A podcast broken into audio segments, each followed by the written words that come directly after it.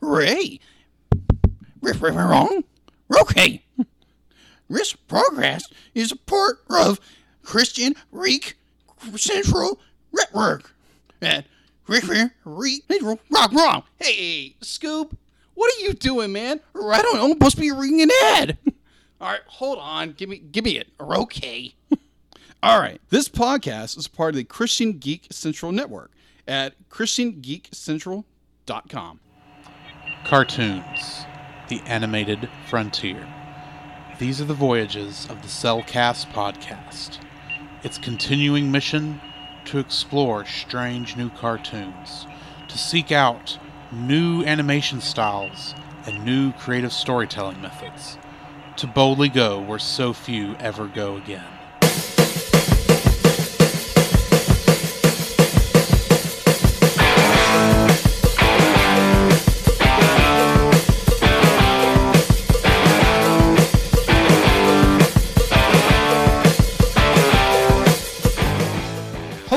Welcome to another episode of the Cellcast. The animated series. Joining me today is a man who time just seems to go by very, very fast. Welcome, Jacob. Why, thank you. I'd like to introduce our co-host, a man that just has to live life to the fullest. Welcome, Drew. well, when you got such a short time to live, Yeah, how are you doing, Jacob? man, I'm doing pretty good. Uh, yeah, pretty good. Things get a little funky every once in a while, but It happens to the best of us. exactly.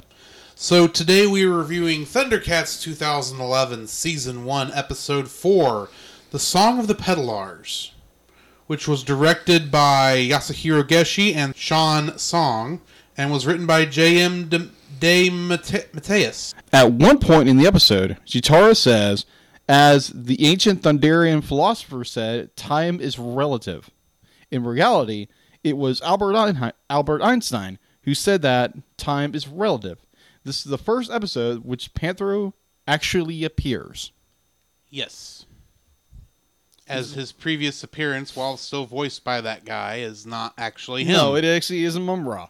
well, well, it is Mumm-Ra. was Mumm-Ra. It was Mumm-Ra. Mumm-Ra. All right, to go into our summary, as the lizards keep drawing closer and closer to our feline, our feline heroes, Lion-O questions if they're fighting a losing battle. When they see a small group of Armada catching up, they hide in a thorn bush forest where they meet the Petalar, meet the Petalars. And these are a weird bunch of people That they are. because they live and die in a single day. Yeah. Which means when they say they've been there for generations, that literally could be a week. It could be, quite literally. So, what did you think about this episode? Well, my first thought when our, we get our first glance at the Petalars was, oh, look, it's the Who's down in Whoville that the Grinch hates. They're even singing their song. Ba Who Do Re Spa. No, they're not really singing that song. It's, a, it's a more generic thing, but you can't help but look at that and go, and oh, look, that's, that's, uh, they're singing to that, uh, baby like it's the giant Christmas tree in the middle of Whoville. True. this is an interesting episode considering we do follow one character of these Petalars n- from his childhood to adulthood. We don't actually, I don't think that's him in the very beginning, in the baby form. Oh, it is. It's him. I, I wasn't sure because the when they're explaining the time is relative thing, and she and Cheetara points out that this ba- this toddler was just a baby a couple hours ago. I figured that was that kid because this that it's hard possible. to it is hard to tell exactly if this kid was there or not. I think he was in my mind he was at least three or four hours old by the time they showed up. Yeah. That's just my thought on the matter. Um, one thing I don't like is since they all of the uh, Petalars kind of have like maybe six to seven designs per age against the whole, you know, population that we see. Uh, they all kind of look the same, and this includes Emrick True. because there is a shot at the very end as they are uh, finally as the, as the Petalars are escaping, Mm-hmm. where the camera happens to hold on one of these Petalars that looks a lot like Emrick, despite the fact we just saw him die from old age. Mm. Yes. And I kept thinking, because the only thing that really separated Emrick in all his forms from we first see him to when he dies is that he's got those two little marks that kind of make him look like he has a mustache. Yes. None of the other Petalars we see have that, but their general facial structures and their foliage, for lack of a better term, uh, there's like maybe seven per age group, and they just copy and pasted that over and over again Yeah. and it's it it's I recognize that this is a show for Cartoon Network where you know they had a limited budget. They couldn't for one episode they couldn't have 50 different designs. And for the most part it's fine. It's just maybe I guess what's really annoys me is the fact that they it felt like they decided to they, they were going to have the happy ending where the guy got to go to the garden with everybody else, but then they decided at the last minute, no, we need to have him die at the end. Yeah. And we don't have time to re-edit this one scene, so we're just going to make sure that one doesn't have its little mustache uh, markings on it. Yeah. So it's like, yeah, but I can still tell it's Emrick. Except that can't be Emrick. We just saw him die.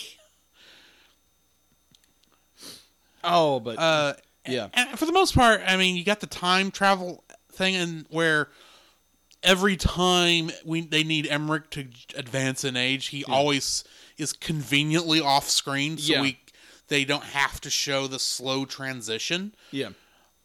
or they can say this transition was slow enough that it didn't affect any either way. Yeah. Um, I, I kind of wish we got a few more transitionary scenes because it's just it felt like he's toddler, not toddler, but he's a young boy. Mm-hmm. Then he's a teenager. Then he's a young adult, Mm-hmm. and then he's old. Yeah. And that's all we see of this guy. And admittedly, they had to do a day in 30 minutes in 23 minutes. Yeah. So there's going to be some time jumping, but it's just like I I just did not feel the emotional growth or the, the emotional hold that Yeah. would give me the same type of uh, reaction that the Thundercats all seem to have for this kid when he Yeah. fin- when he dies of old age Yeah. uh, that being said, the lesson he teaches Lion-O though is uh, a very smart one because Lion-O throughout the whole episode is he's getting depressed is the best way I know how to put it. He's wondering is hope is hope just an illusion? Is there any way we can defeat these enemies? I mean, so far in each of the four episodes we've seen so far, we've seen technology is great, Lion-O, and then I'm the hero of ages, Lion-O. I'm the hero of ages, Lion-O, and then uh I must have revenge for the death of my father, Lion-O. And now is there any way? Are we ever going to win this war? Lion-O Lion-O, you've been on the road for two days. Calm down. It's admittedly, Lion-O probably did need to have the message that it doesn't matter if you win or lose. It's that you, uh, that you never give up hope. Yeah. Because even if it appears that you fail, you might actually be succeeding without realizing it. Yeah. Um, Because admittedly, uh, Lion-O does have a long, long journey ahead of him, and he apparently is the only uh, Thundercat so far that has any emotional change between episodes. True. Cheetara is still the same person. Tygra still is a pain in the patookie for Lion-O Right. because A pain in the he's al- he's always got to be the opposite of Lion-O. Right. So I mean, he gets a little bit of change, but it's because Lion-O changed. And then you just and then you got WilyKit and WilyKat who are just kids. Yeah. They're the comic relief. They're the comic relief. It's like, oh, you kiss the frog, you love the frog, you dared me to kiss the frog. Thinking, well, at least he didn't turn into a cat prince thing. that would be weird. Yeah, I thought it was a very. I thought that was very interesting. They did that. Uh, definitely the relationship between uh, Lion-O and Emrick was like it's it's so well done. It's so well done. Be like you do get to see Emrick's growth as a character and his you know his from his you know, from his wee years up to his death Right. within a single day, like you said before. Um, But then you get the flashback on across his whole life at the end. It's like we just watched all this. I know what you're doing, but I do not care about this character. So the flashback does nothing for me. 'cause I just watched all this footage 15 minutes ago. One of the scenes that you showed that was literally the scene right before the flashback started. right. It's like, you know, if you were doing this for comedic purposes, it would be funny. But I can tell you're not. You're trying to elicit an emotional response out of the audience, and I, I just don't get it. Anyway, sorry. Right. Um, and in that, with uh, Emrick's death, it does uh, motivate Lion-O to, like, like you said before, the fact be like, like even though everything seems hopeless, and like we see this massive growth of uh, of Lion-O's determination, where we go into the um, what are they called again? Petalars? Petalars. We we uh when we see Lion-O go into the the world of the Petalars, and he is down the dumps and be like, and from his perspective and also from our perspective, yeah, things do seem a little of like we're Bleak. bleak. Exactly, that's a good word, bleak. And when uh, when we go through the journey of Emrick from wee little lad to his death, and that motivates Lion-O to, like you said before, with you know not giving up. That even though things may be bleak, there is still hope. And uh, and then we finally get the full animated sequence of him, you know, the uh, Doing thunder, the Thundercats. yeah, the Thundercats thing, and uh, I just love that to death. And the fact to be like, even in that, be like, oh crap, we're gonna lose. Then all of a sudden, this big, enormous machine comes rolling in and Yes. takes all things out. Now, if you were not a fan, if you hadn't watched Thundercats before, you're like, huh? What in the world is this? And then you meet this mysterious character, and it's Panthro. Wait, didn't you weren't you Mumm-Ra before? No, this is the real Didn't- Panthro. Didn't you? Weren't you? Didn't they say you died? Yeah. Oh, I guess not. In reality, I actually my thought was because I kind of knew what it was. Because it's like, oh look, that's it's a car that looks like a cat. Gee, I wonder what that is. but my thought was when he kind of was doing that drift into the lizards there, Yeah. And you can see that he's got tail lights, and I'm thinking.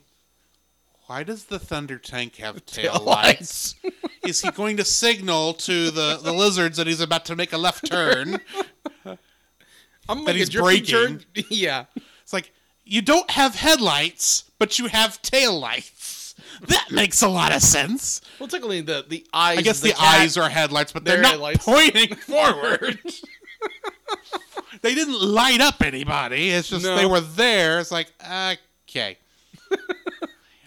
it looked more like what should have been like the cab than where the headlights should be. Is all I'm saying. Anyway, it's in many ways. I almost feel like it would it would have been better served mm-hmm. had he shown up in the very next episode and have this episode end on a bit of a cliffhanger. It's like, how are the Thundercats going to get out of this one? Yeah. Join us next week and you find out. Yeah. I feel like that would have been better served. Yeah, I would, the gr- s- I would agree with you on that. but at the same time, you do get this. And it's like, you know, that's fine. yeah. But we do get, like I said in this review, this is the first real appearance of Panthro. And uh, yeah, that ends our episode. Mm-hmm. Uh, I really enjoyed it. I love the uh, the the relationship between Emrick and Lion-O and how that uh, spurs Lion-O on to uh, uh, go forward. Where obviously at the beginning of the episode he was just be like, you know, what what is the point of us, you know, continuing on? Because apparently now he didn't he didn't care about the revenge anymore. No. Well, I guess he did kind of give up the revenge thing last episode. Yeah, he did. And now he was maybe he's been searching for a reason to fight since that point. Yeah. But And so, you know, be like, well, we got to look for the Book of Omens. but I got to find the motivation to go forward. Well- he's he's kind of he's kind of lost in his his own. to, to put it in perspective, the thing the Petalars think is going to save them is this cliff of winds. Yeah, And they've got a map that will show them how to get there. But when they get to where the map says it is, mm-hmm. there's nothing there. So I think what this is, eh, but they still have not given up hope. right. It is exactly what Lion-O, I think, is scared of. That they may find a Book of Omens, Yeah. or a book that claims to be the Book of Omens, and they don't know if that book is actually going to be helpful or not. It could be they go to all this trouble and it doesn't help them. Mhm. And Lion-O needed to learn. It's like it doesn't matter if the Book of Omens is our best bet. It doesn't matter if the Book of Omens actually can help or not, because who knows what we will learn along the way. Maybe on the journey, uh, we'll fight back enough of Mumm-Ra's forces that will weaken him enough that you know whether or not we have the book or not, it will help.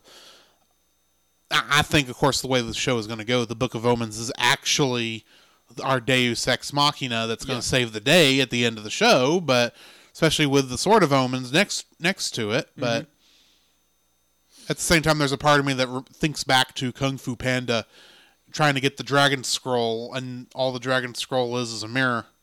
Hmm, That's right. So, and Yeah, there's a part of me thinking maybe it's going to be like that, but Mm-hmm. I don't think that's how it's going to go because that doesn't fit the standard st- way of storytelling they were going for on this one. But anyway, Very true. Well, that was a good episode. It was a very good Yeah. episode. Um, what is the next episode we're doing? old friends. Old friends, of course. So stay tuned for that one. Come, Jacob. We must prepare for next week. Prepare for what, Drew? The same thing we do every week, Jacob. Record a podcast. Oh boy. So where can they find you, Jacob? They can find me on Facebook at Jacob B. Heron and Jacob's Daily Art Corner, my personal art Facebook page. On Twitter at Jacob B. Heron, on Instagram at Jacob B. Heron, and on Letterboxd at Jacob Heron. Where can they find you, Drew? Uh, you can find me on Facebook at Drew Dodgen. You can also find my Facebook page at Drew's Photo Bin, where I upload uh, my photography. You can also follow me on Letterboxd at ggeorge759 and Twitter at ggeorge759. Where can they find us, Jacob? You can also visit our website, thecellcast.podbean.com, where you will find every episode we released and links to listen to it on Apple Podcasts, Google Play, and Stitcher. Our RSS feed, if we aren't in your favorite podcast app directory, please share, review, and subscribe to us there and share us with your friends. You will also find a link to our Facebook group, the Double Feature Podcast Community, where we talk about both animated and live action movies. We share this with our other podcasts, which we do with Jacob's brother Jim at uh, the Movie of the Week podcast, where we talk about live action movies. You can also email us at the Cellcastpodcast at gmail.com. Also, please like our page on Facebook. We try to post about upcoming movies. If you comment on that movie's post before we record, we'll read your comments in the episode. And remember, every time we say the Cellcast, that is with a single Single L.